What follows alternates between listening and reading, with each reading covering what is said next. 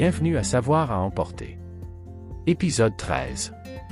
Saviez-vous que Comme nous avons parlé il y a quelques épisodes, les animaux étaient traités comme des humains au Moyen Âge?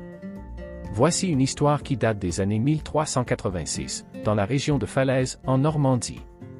À l'époque, les cochons déambulent librement dans les rues, jouant le rôle des boueurs.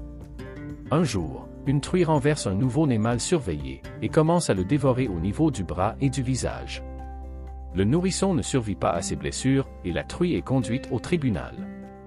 Ce procès est le mieux documenté de tous les jugements d'animaux dont on a gardé la trace, notamment grâce aux sommes d'argent dépensées pour cet événement, qui dure neuf jours. À l'issue du procès, la truie est condamnée à être d'abord traînée sur une clé dans les faubourgs de Falaise, puis pendue et brûlée.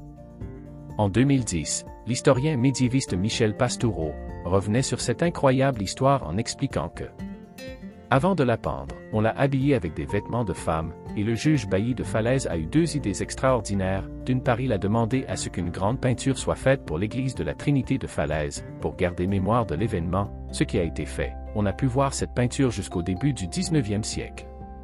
Et de l'autre, il a demandé aux paysans qui vivaient alentour de venir voir l'exécution de la truie avec leurs cochons pour que ça leur fasse enseignement.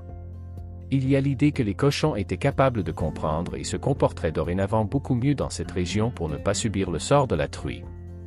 Il est à noter que 90% des animaux conduits devant la justice en Europe entre le 13e et le 17e siècle sont des cochons, 35 affaires de cochons sont répertoriées dans les archives, je pense qu'on retrouve là une espèce de projection anthropomorphique sur cet animal en particulier, avance l'historien.